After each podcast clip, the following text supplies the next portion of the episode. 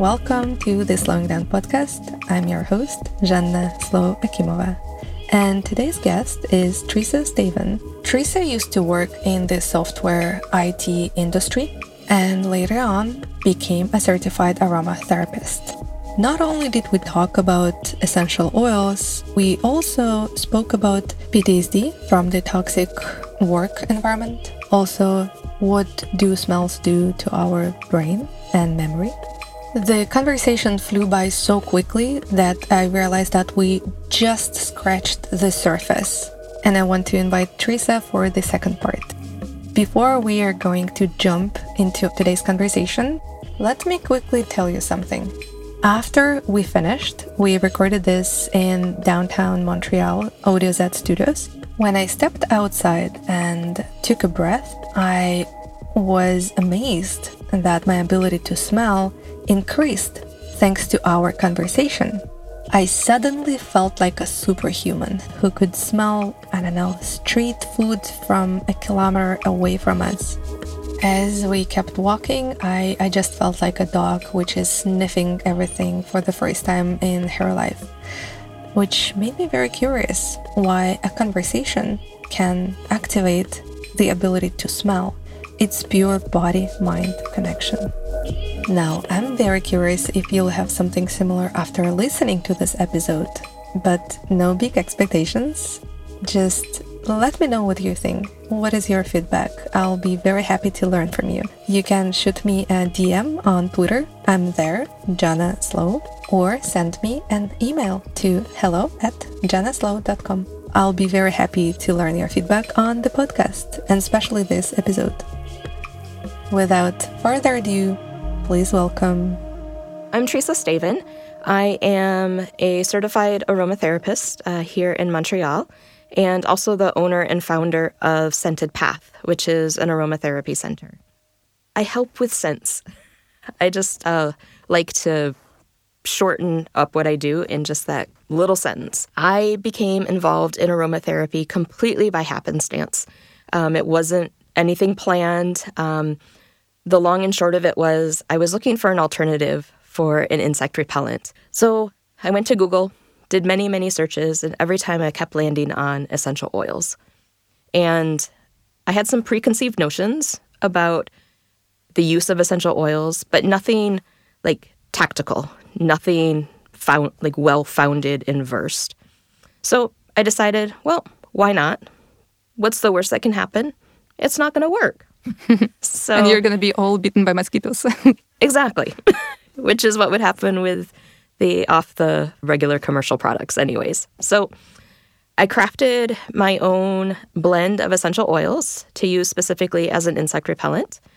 And the long and short of it is, it worked amazingly. So we went on a few hikes that summer, and not only did we not get bitten by mosquitoes, like we didn't really see many insects at all coming near us. Um, it was like we were in our own little bubble as we were carrying about.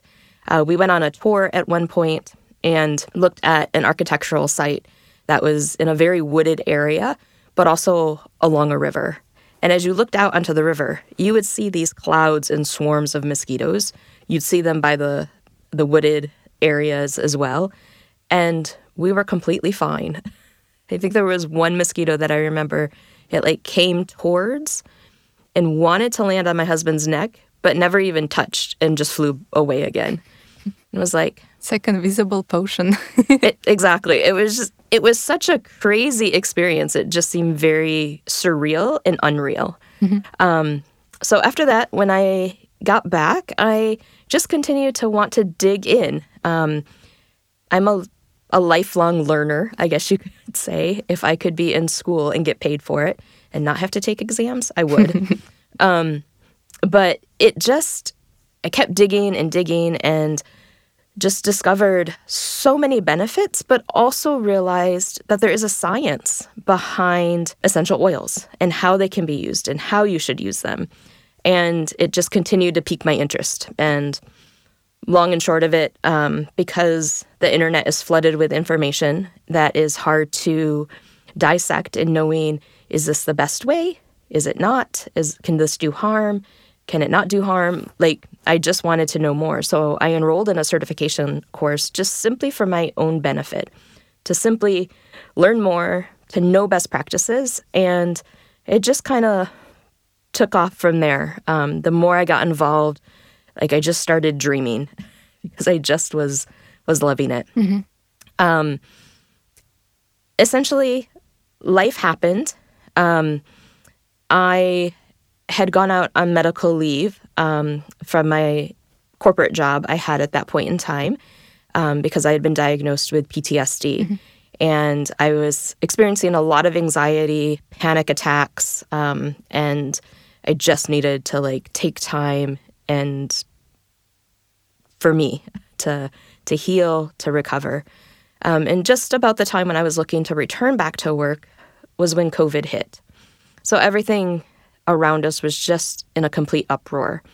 And it was because of that that I just decided, you know what? I'm not going to return to work and I'm going to move forward and make my dream come true, make it happen today, which might not seem logical to most. Um, but as we continue to work through it, just like there's no ideal time. Mm-hmm. And so if it's a dream, do what you can today and I think just live in the present and and do it. So in 2021, um, I opened up Scented Path and am loving every minute of it. Ah, congratulations. It's a beautiful Thank place you. to be. And it's right in our hood. Yay! wow. Thank you so much for being open to talk about even mentioning your PTSD and anxiety because I, I can relate to that. I was also diagnosed with a CPTSD, a complex one. Mm-hmm. And um, definitely when you experience mental states of your mind, mm-hmm. when something goes off the rails, um, first instinct for me was to not go to see a therapist, but rather kind of search Google self medicate for a while. And um, how was it for you? If you may open up a little bit, what was uh, did it happen just one day, or it's kind of piled up, or was it kind of connected to burnout, or if if you are okay to share? Yeah, I would say it definitely built up over time. Um, it wasn't just something that one day I was like, ah. Mm-hmm. Um, I had left a previous employment um, because it was a very toxic work environment. Mm-hmm. Um, and I knew that. And I knew for my own sake, like, this isn't going to be good in the long term.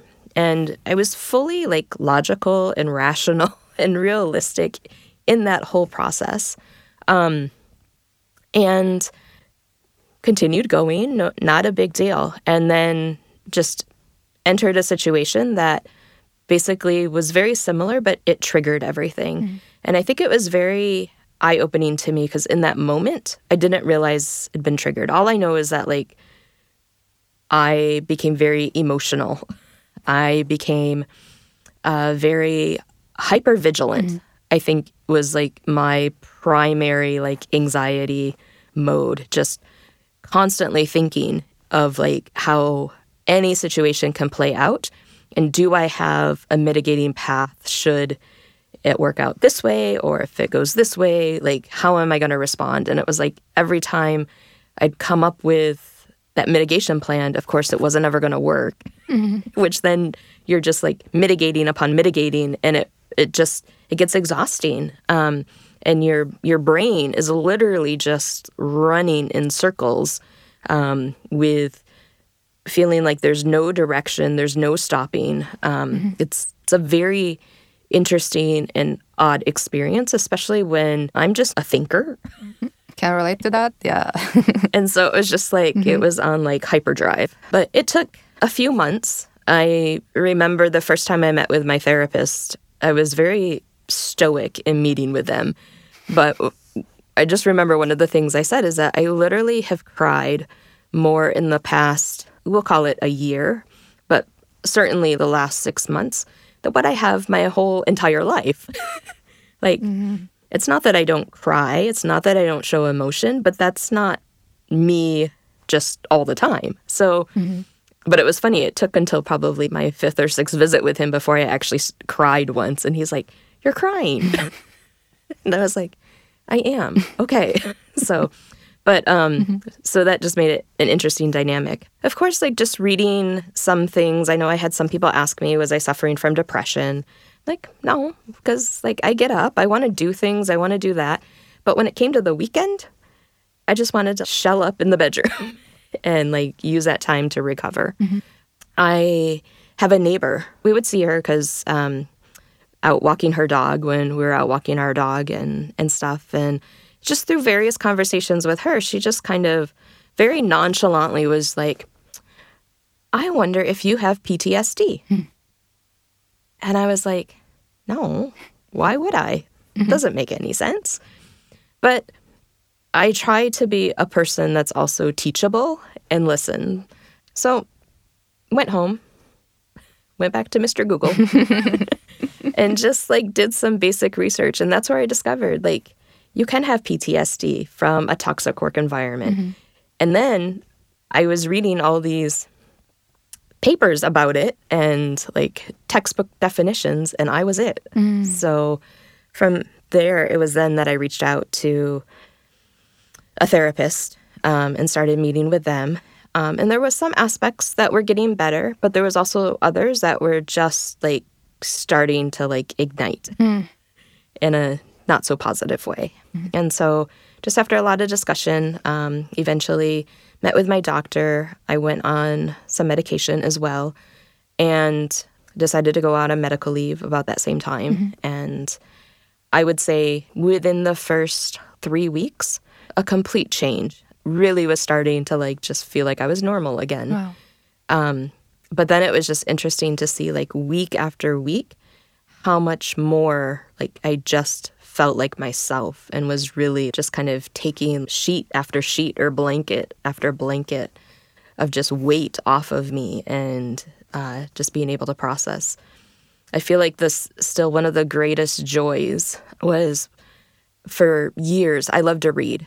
And for years I hadn't picked up a book because I couldn't focus on reading. Like I just was mentally and physically too tired uh, to to do anything. And I remember one night just sitting there and I'm like, I want to read. and I like went and grabbed a book. And it I may have only read for like 30 minutes, but I read. Like I felt like I was like a little kid and just like jumping up and down afterwards. Um, but it's still just one of those experiences that I just hold close uh, to my heart and just being able to like just being able to do something that I love and and do it again. Wow, that's beautiful. As you were talking, I just imagined this um, after this harsh Montreal winter, this blooming, beautiful flower in the springtime, and how it's um, enveloping itself, like dropping up uh, like some, I don't know, crust from the previous uh, years or like harsh winter. And um, and here we go. This blooming, beautiful flower is sitting in front of me. Oh, thank you. Yeah, that's that's a wonderful journey. I'm curious how um, scent comes to this equation. How like at, at some point I just wanted to do this. Yes. yes, I, understand that there was a search for mosquito repellent, and at at what point uh, did the scent uh, come to you with your journey of uh, recovering um, and what's called like post traumatic um, growth, right? So that's, I think, what you are describing is basically this. Right.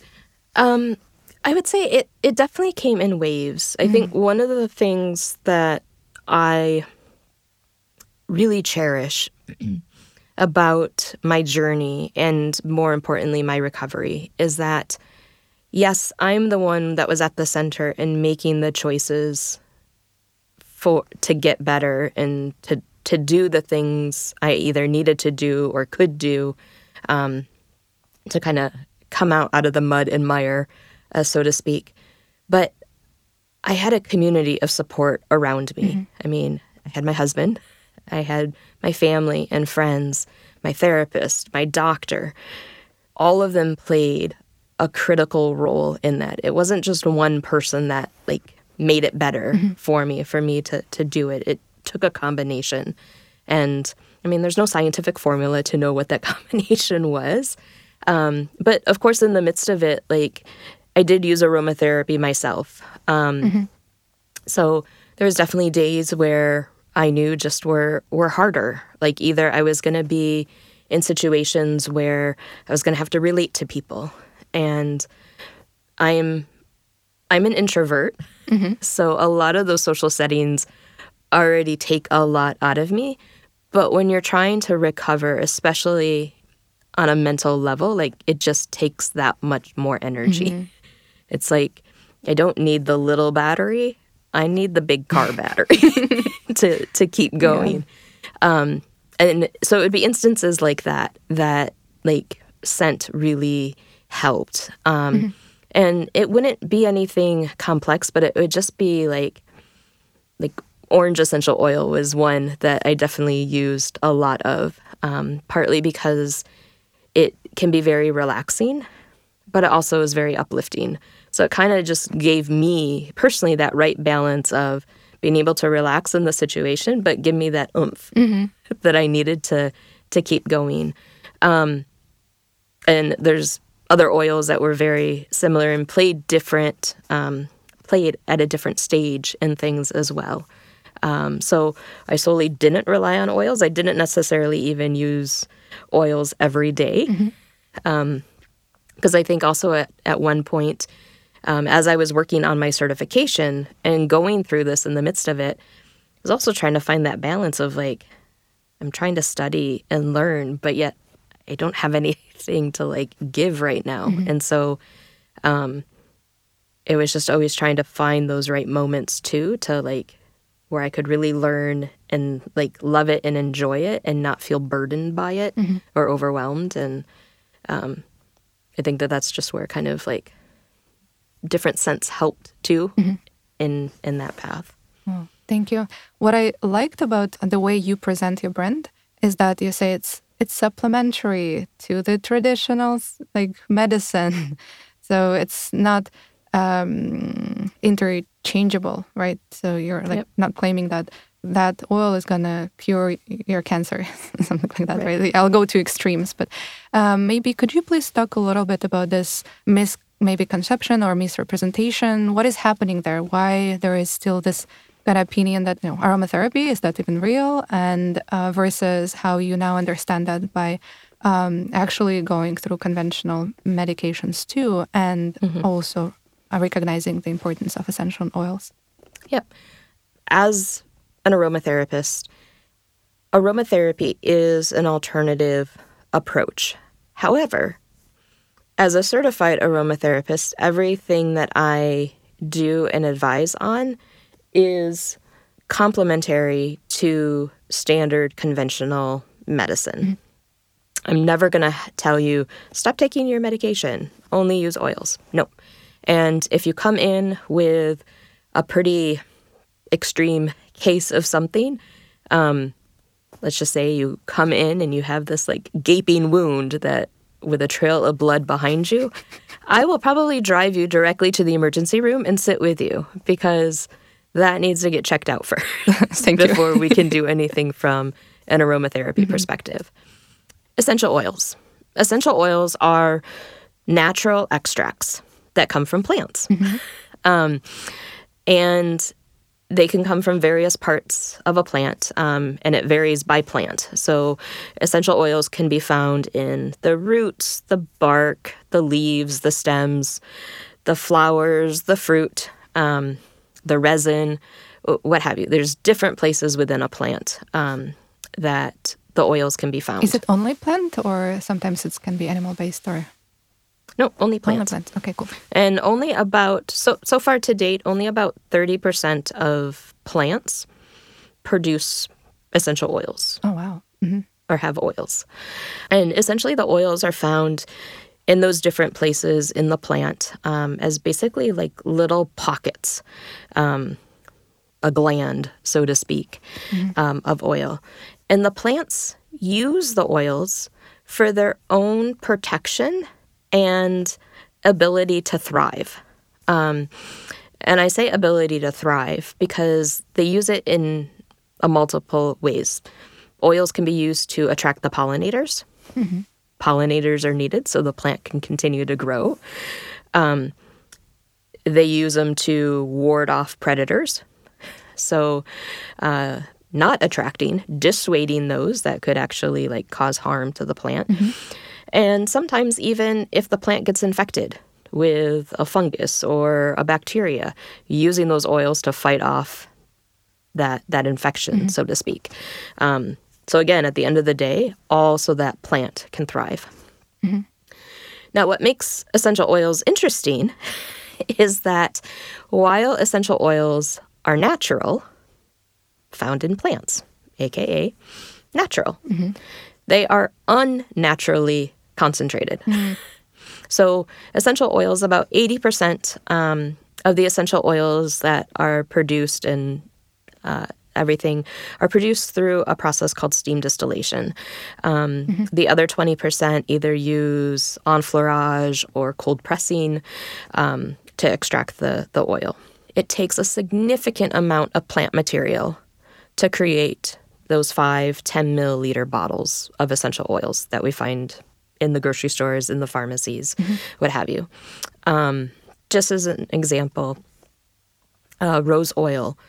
Um, to produce a five milliliter bottle of rose oil, it can take anywhere from 6,000 to 10,000 rose petals. Are you kidding me? Whoa. N- no. That's like the half of this room of petals of rose. Yeah. I mean, and just, and that's why wow. rose oil is so expensive um, because it takes a significant amount of plant material right. to make it, mm-hmm. um, which obviously puts us like on the other side, always looking at sustainability. Mm-hmm. These might be natural, but we need to keep the environment and farming in a place where these plants can continue to grow mm-hmm. and, and thrive as well. Otherwise, we're not going to have the oils mm-hmm. either. So, with that said, there are a lot of complexities in using essential oils. Mm-hmm. And my like most recent comparison or analogy that I like to give is that not every essential oil is safe for everybody. Mm-hmm. Um, and I think that that's a big misconception um, in the marketplace too is that because it's natural, anyone can use it. Mm-hmm. But that's not the case. Poison ivy is natural. Mm-hmm. But are you going to go rub it all over your body for fun? Probably not, because you know you're going to end up with a rash. Mm-hmm. Um, and likewise, essential oils, there might be an allergic reaction uh, mm-hmm. that you have to it. Some people are allergic to very specific flowers, mm-hmm. very specific trees. Some people are allergic to grass. Mm-hmm. So, um, so allergies definitely play a role, but also your health history uh, plays a significant role as well. And so there's certain essential oils that you should never use if you have uh, certain health conditions mm-hmm. or certain states of, of health, like being pregnant. Mm-hmm. Um, and it's not always easy to like find find the right mix because every person varies, even in terms of like how far progressed is their condition, what level are they at, how do they tend to react to things, what medications are they on. So all that comes into play in terms of picking what are the oils that are best for for Sally versus Joe. Mm-hmm. Um, even if we're treating the exact same thing uh, in them. So Mm-hmm. Um, I think that that's one of the the big things that goes unmentioned mm-hmm. a lot of times in terms of just not realizing that not every essential oil is good for every person. Mm-hmm. Um, I can go further into that only mm-hmm. because it's the premise of what I like to practice mm-hmm. too. Um, but I'll stop for, for the moment. yeah. Um, it's actually two thoughts uh, came here, and, and, then I want to ask another question. So the one um, when you were describing the pockets where the essential oils are contained, the first thought which occurred to my mind is this little trick with the orange skin. When you mm-hmm. start squeezing the orange skin in front of um, I know a candle, and uh, the candle starts like uh, flickering with a small fire because essential oil is the oil which is actually inflatable and can just like Your um, example with the orange peel is is interesting because when it comes to all the citrus oils, the majority of them they're they're starting to add more processes in um, for how to extract the oils, but up until now, um, those are all done through cold pressing. But it's the peel of the fruit that's used. So you can think about trying to extract that oil, like when you zest an orange or a lemon for cooking or baking purposes. But it's just basically trying to really extract all ah cool. all of tho- those um, those oils out of out of the skin, um, which is far more than what we would just from zesting Yeah. um, and everything. And yes, oils are very volatile.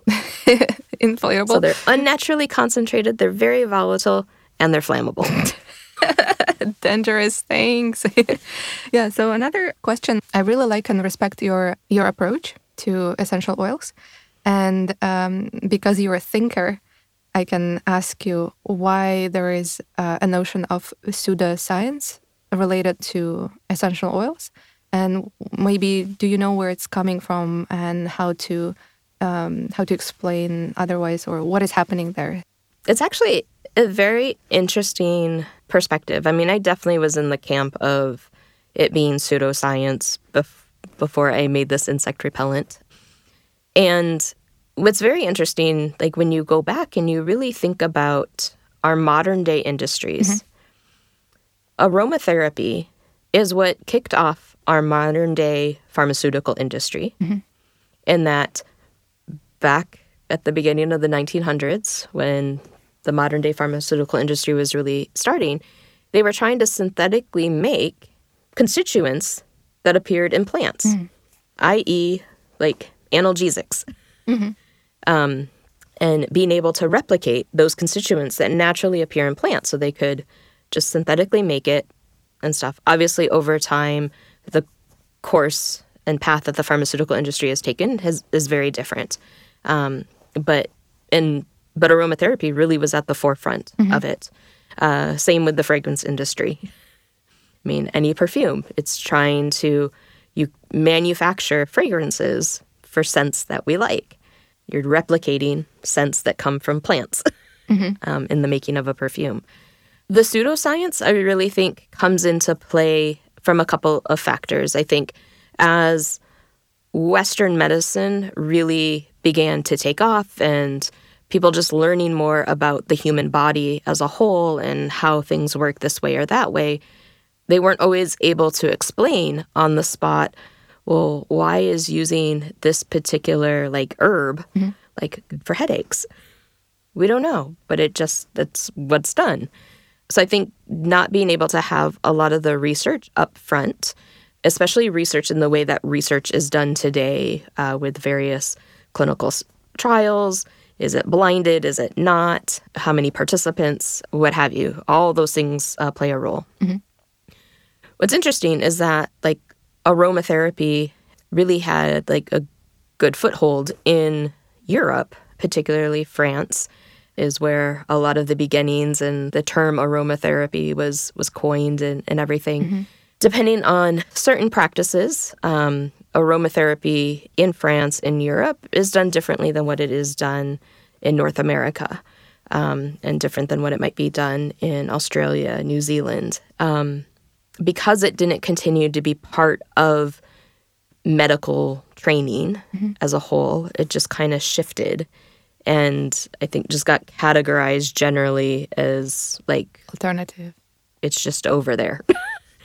um, but over time, like there's been also other practices of aromatherapy that aren't scientific that aromatherapists might use as well, which obviously plays more into the role of the pseudoscience side of things to just a regular person on the street. Um, Like what? there's different practices where you might use aromatherapy in a similar way as like the chakras. And if you aren't familiar with um, Ayurveda or uh, just the, the concept of, of chakras as a whole, it's not something that's used traditionally in Western medicine. Um, it just again kind of I don't I don't I don't know it, so I'm not going to trust it uh, type of mentality. There's also the the notion of each essential oil has a personality. And so based on that personality is what you choose how what oils are best for the person given whatever they're trying to work through um, at the moment. So again, a different approach, um, but So that's not the one you which you were using, right? No, Mhm. Just to clarify. No, the the approach that I use is completely therapeutic. Um, so based on what you've identified as the areas that you want to focus on, I look at things from a holistic perspective. So physically, what's happening um, in your body, mentally, emotionally, and then identify what are the therapeutic properties that would be best to address that particular item. Um, and in essence, it's a combination of physical therapeutic properties as well as emotional and mental ones. Um, for people to really understand, because a lot of times we like to keep the body separate. My knee hurts, so it's physical. um, but like our body doesn't always work that way. Yeah. Like our knee might hurt, but why does it hurt? And and everything. And so the example I always like to give is stress because it's something that everybody's experienced at one time or another or every day. Um, and of course, the first step of stress is you feel overwhelmed mentally. Like you just, there's too much. What am I going to do? But how does that play out? Like physically, how do you respond? I mean, a lot of women like have tightness in their neck and shoulders is a pretty common uh, thing. Do you like want to just like clench your fists? Do you want to like Shallow breathing, like uh, not really deep. yeah, breathe, you have like, more deeply. rapid breathing. Everything just speeds up, but also doesn't. Um, on the flip side, emotionally, how are you responding? How, what are your behavioral responses? Are you wanting to like go in a dark room and just cry and be by yourself? Are you wanting to like run away? Are you, do you become very short tempered? Um, and angry or irritable. Everyone's different. Um, and so I think just looking at all of those different effects and what are those properties and how do we address it? That's wonderful. That's a very complex and yet holistic uh, approach, and I really respect that. That's exactly this notion of body mind and how it goes together. First of all, I'm like I'm so relieved that um, for you the essential oils don't have personalities, and rather it's almost like the opposite. A person comes to you with lots of personalities with within them. I somehow started thinking about the parallel with um, tea and where I'm coming from, um, and I'm coming from a very Eastern European background. um, we've been using teas for a lot of things, and easy example: licorice, good for throat, or chamomile is really good before going to sleep. Um, so good that like I, I drink chamomile and 20 minutes later I'm, I'm totally dead sleeping.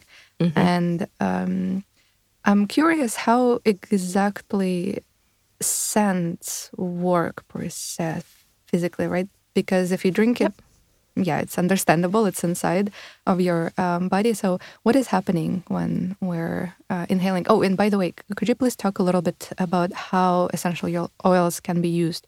Like are they diffused or drinking? Uh, what is what are the forms of uh, interaction with the, substances? I love the analogy to tea because I think it's a very um, concrete example and something that makes sense to many people, even if you're not a tea drinker. coffee drinker Um, like you're wanting to go to bed or relax, have some chamomile tea.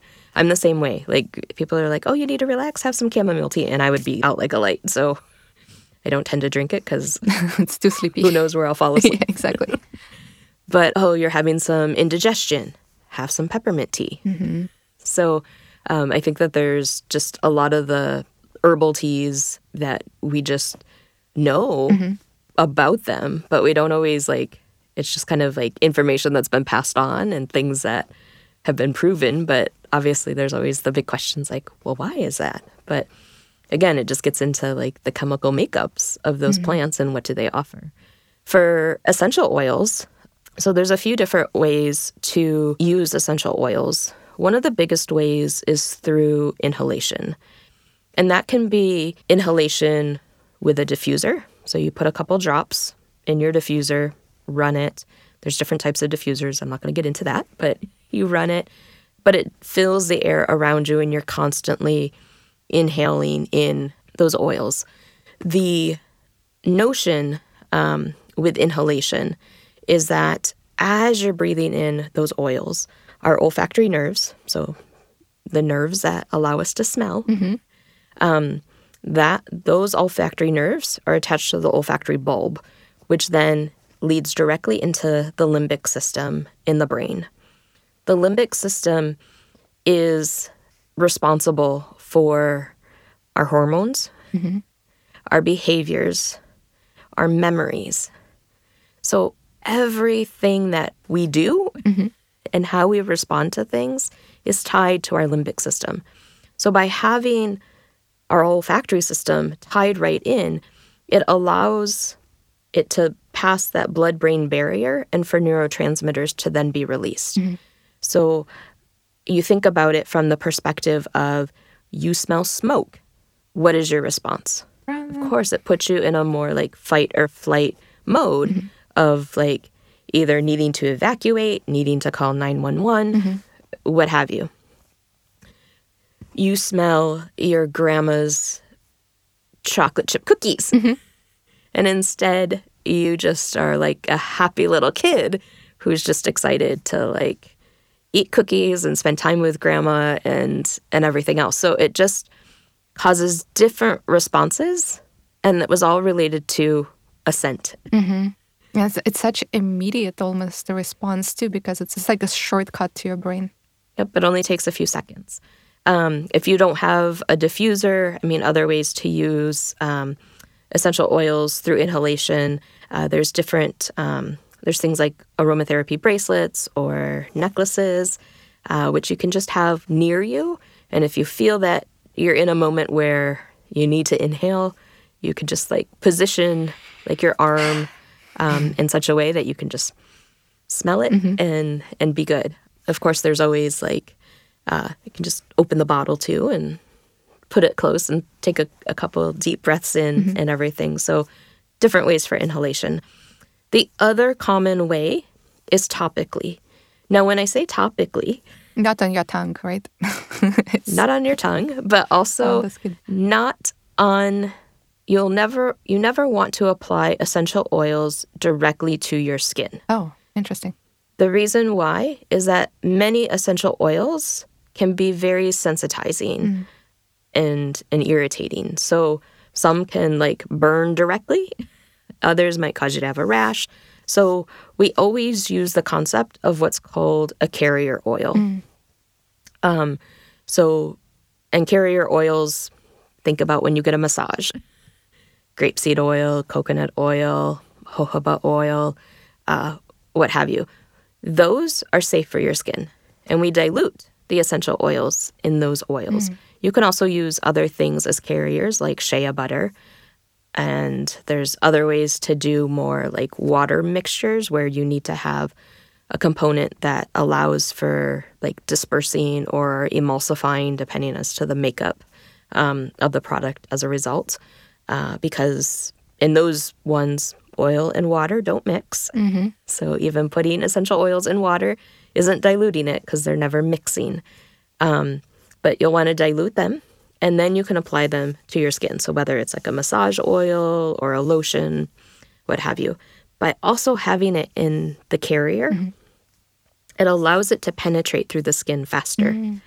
So it gets through your skin and into your body, and ultimately through your circulatory and lymphatic system as it goes through your body to uh, to work. So t- typically for things topically, it really depends on uh, what you're looking at. Like if you're looking because maybe you have like arthritis in your knee.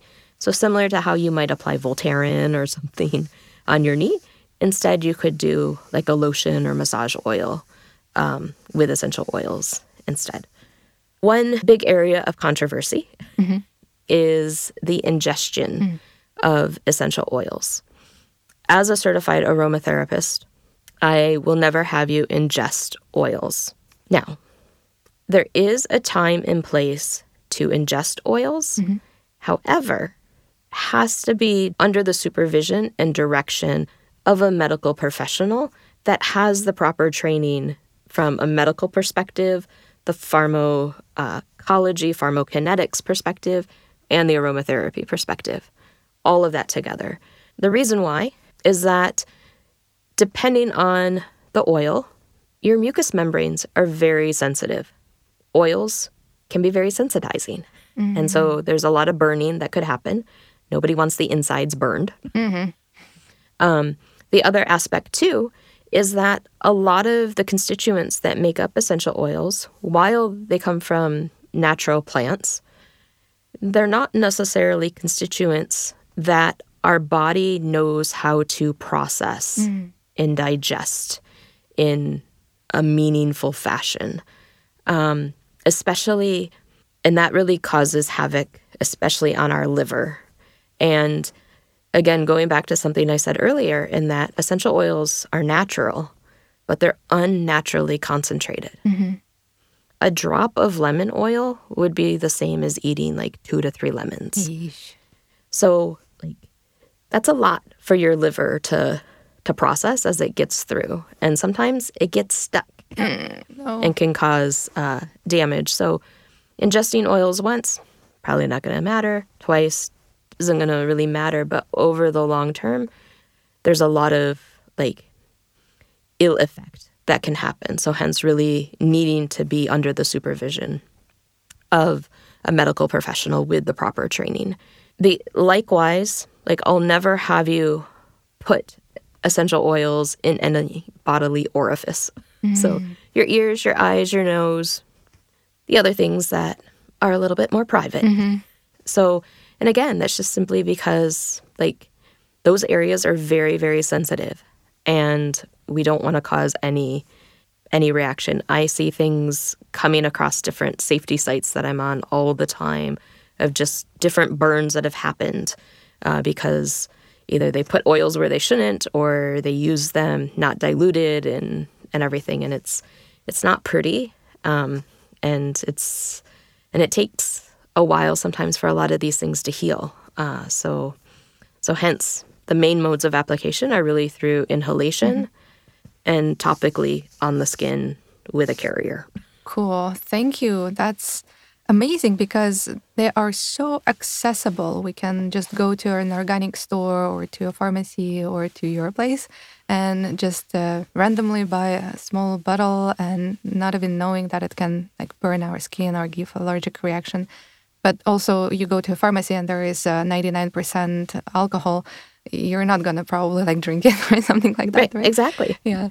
But for some reason, um, essential oils are so innocent. like they're there. so I really like that you talk about the um, other aspects of uh, the essential oils.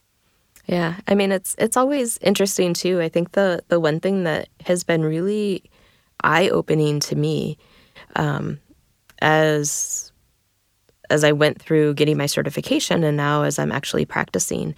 Uh, so there's just the saying of a little goes a long way, and that is so true in the world of aromatherapy, and it's very counterintuitive to how we think about and process pretty much everything else in our life. We go out for a meal, we get these huge servings. We go to the grocery store just to buy groceries, and it's like if something's on sale, more and more and more. It's been interesting, especially when I've been working with with clients, and that we'll start off um, at like a moderate dilution rate, and see that we even get better results when we lower it Interesting. which on the surface just doesn't make sense. But I think it also is very true in that if we overwhelm our body too much, it doesn't know fully what to do, as opposed to if it's able to like take it slow, take it in stride. Um, that wasn't intentional. Take it slow, yes. Um, so many things again i cannot uh, even i still want to ask you about uh, what the magic of insect repellent and what was there inside i'm curious so scent is like a shortcut to the brain and natural essential oils are naturally concentrated and in the modern world i see that we use less and less our ability to smell because mm-hmm. any screens gadget screens whatever screens especially for intellectual workers who are doing research with books. Books kind of smell nice, mm-hmm. sometimes dusty. Um, but we're not that much dependent on smell for our survival or something like that. When you said that when you're lowering the doses, what I thought about is actually by activating the ability to smell. Mm-hmm. So, what is happening there? Like, um, how do you see our, let's say, uh, just the regular people who are not putting so much attention to ability to smell, mm-hmm. what is happening with us as a society? And do we lose the ability to smell? And what is happening with our noses? Especially with COVID, which is just like removes the smell completely. Sometimes for a couple of months, it's it's very right. funny, right? So that's like pandemic, which is taking away your taste and ability to smell. Mm-hmm. It's um, almost ironic um, that we already live in the media world where there is, mm-hmm. like uh, Facebook doesn't smell. So yeah. So what do you think about yeah. that? No, I mean it's true. I mean smell, like any of our five senses, is primitive to just who we are as as humans, but yet it's probably the the sense that we give the least amount of attention to. We know when we don't hear or our hearing is blocked. We know when we have trouble seeing. We know when we are touching people, numb, or touching things, mm-hmm. not just people, but things. Um, and we eat every day, or most of us eat every day, and so we're tasting food, but we forget about the sense of smell. And I feel like that's one thing that really has played a huge role, like for me personally. And I think just even, and it just really gets into like the speed of life mm-hmm. in a lot of ways. So, but back to your question about when I reduce the dilution, that's that plays in a role where we're applying the blends topically on the skin. So you're less sm- like you'll smell it, but you're not necessarily relying on the in- inhalation of those oils as opposed to letting it work through your body more generally. So, a lot of times uh, with that, you'll smell it, depending as to what it's for, you'll smell it for a couple of minutes. Mm-hmm. Um, and then it dissipates as it's making its way uh, through your skin into your uh, bloodstream um, and everything. Obviously, if you're using inhalation as the means, those are just straight essential oils. So those aren't being diluted um, in and of itself. So what does help to activate ability to smell to maybe recognize more nuances? yeah, I think honestly, it's simply just taking time and smelling. So I think, like you said, COVID has definitely made us aware. Mm-hmm of our sense of smell because all of a sudden when you don't have it that's when you realize like how life gets boring yeah and just like what's going on mm-hmm. and i think but i think the way to really like use it to its fullest is really just slowing down and just taking in what what's around you and a lot of times with my clients um, my, one of the biggest things I'm always having them do is just breathing exercises, mm-hmm. like slowing down, breathe. That gets your body like back in a more balanced state, which obviously then helps you think more clearly. Um, get outside, get some fresh air. And I think just going outside, taking a slow walk, just a very leisurely walk, breathe slowly. You don't want to be like puffing and puffing and panting mm-hmm. um, and everything.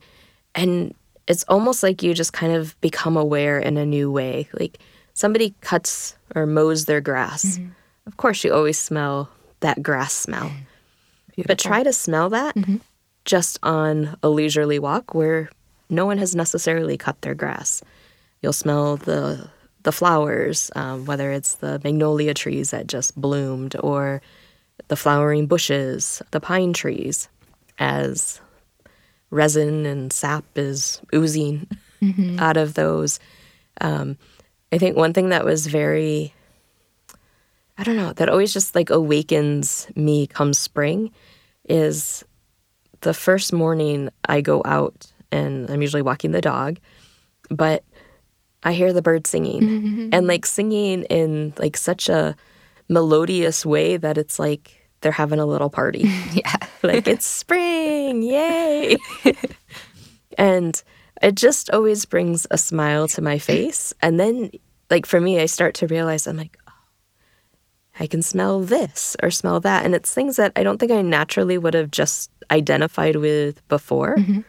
Um, so it's just, it, it's made life interesting in that regard. Mm-hmm. On the flip side, I have my days where my nose just gets blocked. and I'm like, this should smell like this, but I feel like I'm smelling either too much or not enough, and I don't know. And sometimes I just got to let it rest, mm-hmm. and I'll come back like an hour later, smell it again, and it's like, okay, nope, it's where like either I thought it was, or nope, okay, I need to adjust or whatever. So, mm-hmm. I mean, it's like our eyes. We don't always see everything perfectly because, again, even with our eyes, what we see is really our brain just putting different images together to give us this perception of what we see um, and stuff. So, wow. What kind of dog do you have? He is a golden doodle. Big one. Uh, he's about he's medium size. Medium. Cool. About forty pounds, twenty kilos. he I could go on and on. Um, I'm sorry, Remy, but our dog's name is Remy. Remy dog. so um, his name, so his full name is Remy Doré. he really is like full, like golden retriever mm-hmm. through and through, except for his curly hair once it gets long. Um, but we're always laughing with him because he he's just such um, a ham. Mm-hmm. like if he could be like a stand-up comedian, I think he would be. but that's amazing. we always just like give him a hard time because he's a ham in the house, sometimes a nut, part macadamia, part peanut. Um, but then he's also he's got a large percentage of chicken and that he is he gets scared at like the most random things. wow. So, um, but no, he's he's a great dog, and we are very much loved by him. Do dogs like uh, use essential oils or recognize uh, the importance of it, or because some some dogs like to jump into something very nasty and cover all of them. So there's the instinct of actually getting something smelly on the their fur. Mm-hmm. I'm just curious. so you know, there is the practice of aromatherapy with animals, um, and in particular, dogs, cats, and horses. Oh, wow. um, what's interesting is um, I am by far, I know very little in this whole area, and it's a whole separate certification uh, within aromatherapy because each of those animals smells affect them differently than it does us as humans. So for cats, cats cannot metabolize essential oils at all. I don't know if at all is like um, proper, but really have a hard time and and cannot metabolize the essential oils. Dogs, they have so many more olfactory nerves than what we as humans do. So, like that five or 10 milliliter bottle of oil might smell very pleasant to us, but to them, you might as well be giving them like a big barrel or vat of it because that's how much mm. like it impacts them. Um, so there's definitely oils never to use with with animals at all. Um, there's definitely a lot of research to be done as a whole in terms of what oils are proper or not. Um, with my clients that have animals, I always say you're going to be the best judge of them. Don't ever force them to like smell something or be locked in a room, um, especially if you're running a diffuser. But pay attention to their reaction. Are they becoming lethargic? Are they like vomiting? Are they like doing other things? Then it's probably the oils, and you you want to remove them from the situation. So, um, good to know. Yeah.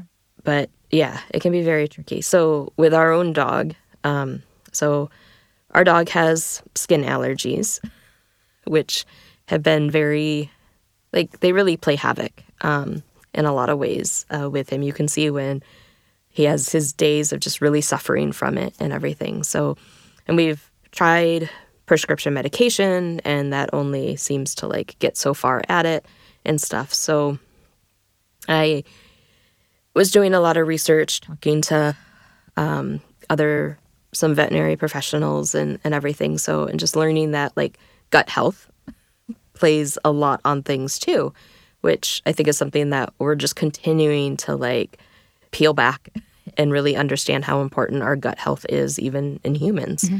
And so, gave him a probiotic. And after about a month on that, significant improvement, but still had some issues. So, I was like, well, why don't we try hydrosols? So, hydrosols are another product that comes out in the manufacturing or making of essential oils. Mm-hmm. You get your oils on one side when you think steam distillation, oils on one side, you get water as an output on the other side. In this water output, there are microconstituents of the essential oil in the water. Even with those microconstituents, it has very the same or similar therapeutic properties as the oil itself. Mm-hmm. But there's such a low percentage, like a hundredth of a percent mm-hmm. of uh, the oils in the water itself, that it just makes it more safe under cer- for for certain people and for animals especially. So I brought home a couple hydrosols that were safe for the dog and should help with some of the itching he was experiencing. And we did a couple sniff tests. so I put the hydrosol just like on a cotton pad and had him sniff. And we did it three different times over like two days to see which ones is he okay with, which ones does he like, which ones does he not mm-hmm. like. He didn't like any of them, was the long and short of it. But two of them in particular, like he didn't even like get a full whiff in and he like walked away and walked out of the room. He's like, like, what are you giving me? I don't want to smell that. so I think that's also just like your dog, your animal like knows mm-hmm. what they like or don't like. He makes it interesting sometimes because whenever like I'll give my husband an oil to just smell for whatever he's dealing with in the moment, the dog's always like, "Let me smell. Let me smell." You'll bring it over, you'll let him smell it. And then it's like, oh, nope, don't like that one. he'll just turn his head or he'll want to like keep smelling. And it's like, okay, well, that's enough now. I'm going to put the cover back on. Mm-hmm. So, can you share a magic of insect repellent? Could you please tell us how, how does it work? What's the secret? So I will say that the first insect repellent I made was not to standards because I didn't realize that this whole like oil water thing. um, I mean, obviously knew it in the context of like other things like making a salad dressing or uh, whatnot. But um, so I'm not going to give the complete formula, but um, in terms of like ratios and and everything, but essentially it has um, a witch hazel base. Witch hazel is a hydrosol that uh, you can use, but what you find in the actual pharmacy itself is actually a combination of witch hazel plus alcohol mm. and maybe sometimes some other ingredients, depending as to what they wanted to, to add into it. But witch hazel, in and of itself, um, just has a lot of antiseptic properties uh, to it and is just very, very gentle mm-hmm. on the skin. Um, I remember using it once for a really bad burn I had on my elbow where like the first layer of skin was gone. Oh so it was just like rawness. Mm-hmm. And like hydrogen peroxide just would have like eaten it up. Mm-hmm. So we used witch hazel and it just was, it did its job in keeping it clean, but it wasn't like, it just was very gentle. Um, because of the witch hazel, you'll need to have a dispersant um, in it to be able to allow the mixing of the oil and the water. So a dispersant has the chemical makeup and that it basically has a nonpolar and a polar side. So water is polar, oils are nonpolar. And so allows for the attachment Wow, it's chemistry. on side and then it all like can blend together. So um but then the oils that I used uh, were lavender, peppermint, citronella, and lemongrass. So again, I'm not going to share the specifics. No, no, no, no, no. Uh, uh, It's, it's, But- I honestly, when I ask you this question, I, I did not expect such a complex answer. I was just like, um, so yeah, I, I'm just uh, curious why, uh, how does it work uh, for mosquitoes? And So why, why mosquitoes are not attracted to uh, the smell? It's like, it's basically, it's invisible for them or it's unpleasant for them? Um, it's just un. I'm assuming it's just unpleasant uh, for them, and yeah, I, they they literally like just if they come close, they like fly Yeah. fly away.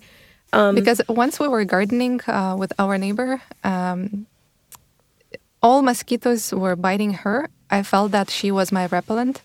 And as soon as she left, just uh, like 10 minutes, mosquitoes started attacking me. And then she came back and they attacked her again. Yeah. And so it felt, yeah, it feels like a hormonal thing or something like that. Like uh, her blood is just tasty. Yeah, I think that there's like a lot of like figuring out why that is because in my family it's the same way. Like they always go straight for my mom, and like we're all usually fine. Until she leaves, um, and then Yeah. they have no choice. Mosquitoes Yep. have no choice but attack others. Exactly. Wow. So, mm-hmm.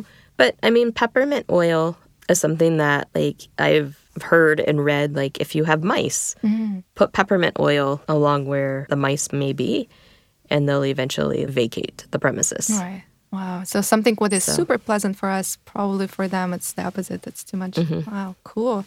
All right. We actually uh, spoke for a while, and I want to finish the conversation because I have still so many questions. Uh, like I would want to like invite you again and even like dive deeper. Um, maybe is there something what you want to share and uh, something maybe which was not spoken and something which is has to be mentioned right now. And after that, um, I would just ask you to tell a little bit more where to find you and uh, where you are located in Montreal and uh, what you do. Okay. Yeah. Um, so I would say just in like my final words, like this is the slowing down podcast. And one of the things that I have learned through my life experiences is just how much better and fulfilling life is when we just take our time. And that can be as simple as just like taking a leisurely stroll to work in the morning um, instead of jumping in the car and and getting there um, when something happens and right away like your natural instinct is to be frustrated or something about it just stand up maybe go outside get some fresh air and just take a few deep breaths. I just i think breathing is one of those things that we take for granted because we naturally do it. But there is so much healing that can happen just by taking time to breathe. Um, and it takes work, but it's work that doesn't take hours, a few seconds, a few minutes, and you build up. And like essential oils, you can train yourself that, like, when you smell a particular scent, like if you've identified orange oil, that is going to be what makes me always happy when I smell it. There's ways that you can, through your breathing, through just your mental thoughts, you can train yourself that when I smell this, it's going to make me be happy. Similar to grandma's chocolate chip cookies that always puts that smile on your face. And I feel like there's ways that we can be so much more productive and life giving when we're taking our time, which again is one of those things that seems very counterintuitive. Um, but my nine to five day, well, more like nine to six, nine to seven day, on one hand, like I go slow, but at the same time, I feel like I get more done in a day now than what I feel like I ever did when I was like scrambling and running around and feeling like a chicken with my head cut off um, in in the moment. So uh, I just there's so much just value in terms of just let's take our time and I think with that just also live in the present moment. Let's not lose what we have here and now. We learn from what we've done in the past to help mold us into who we want to become in the future, but we're living right now. Let's live right now. so, Beautiful. um so where to find me? yes, please. Right now. Maybe not right now because it's uh, an evening, uh, but tomorrow. Yeah. but Scented Path, um, it's located uh, here in Montreal in NDG. Uh, we're right on Sherbrooke, uh, 6385 Sherbrooke West. We have free parking Yay. on Sherbrooke and on the two side streets that surround us. So we're pretty easy to find, uh, and parking is definitely very easy during the day uh, as well. At Scented Path, uh, again, I offer aromatherapy consultations um, where you would just simply identify what you're looking for help with, and then with each consult, you would get your own personalized blend of essential oils. Uh, we didn't talk about personalized blends um, and what the, the essence is behind that, um, but it really gets into just you as the individual. We talked about health health considerations that need to be taken into account, medications. Um, we also look at what are your aroma preferences, like what things do you like to smell versus things you don't like to smell, um, and then from there, because based on those therapeutic properties and how different aspects manifest in you, that also dictates what are the oils I'm going to use. Not everyone gets lavender for relaxation. So there's plenty of other oils to use if you're just looking to relax. And I feel like a lot of things off the shelf um, that are blends for this thing or that thing, they have good oils in them, but it's not always the best thing for every person. And this is where I can make it be about you and only you, which I think is pretty special. Wow, that's so cool. It's like I would imagine um, it's like um, aroma avatar around me. We also offer massage therapy, um, and we have a few different flavors of that. We have a nutrition coach. Um, so if you're looking more for nutrition advice and guidance, um, she is a great resource. She also does Reiki. So if you're interested in that. And then I have another therapist who also does uh, Qigong. Uh, so if you're looking, again, for breathing and posture exercises, um, again, just to kind of slow down Wow. and and take in uh, the moment and just kind of reset yourself. Um, you can also find us online, uh, www.scentedpath.com. Super cool. Thank you so much, Tresa. We'll finish here for today, but I'm looking forward to grab you back to this place and ask you more questions. Oh, that would be lovely. This was so much fun. If you enjoy listening to the Slowing Down podcast and want to receive updates from me, your host, consider subscribing to my newsletter on my website, jannaslow.com, J A N N A S L O W.com. This podcast was recorded and mixed at AudioZ Studios in downtown Montreal, Canada. Visit audioz.com for more information. The music is composed by Remy Sealey, aka Klatu. Find his tunes on soundcloud.com slash Klatu, Apple Music, or Spotify. Thanks everyone, and until the next time.